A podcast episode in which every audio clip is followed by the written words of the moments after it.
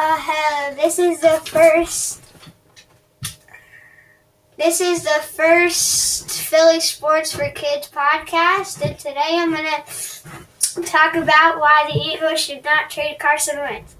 First reason is if they were to trade Carson Wentz, they would have to draft a quarterback with the sixth pick because Jalen Hurts isn't that good yet.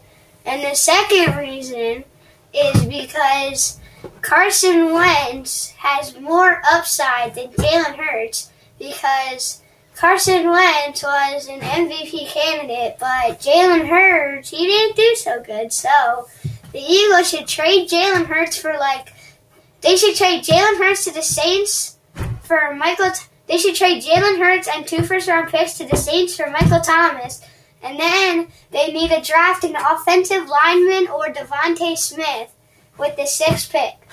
And then Carson Wentz will actually be good again, because then he'll have players like around him.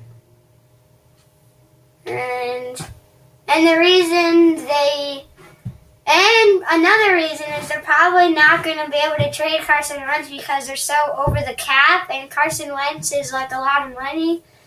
Cause like a few years ago he was really really good, but now he's like not so good, and.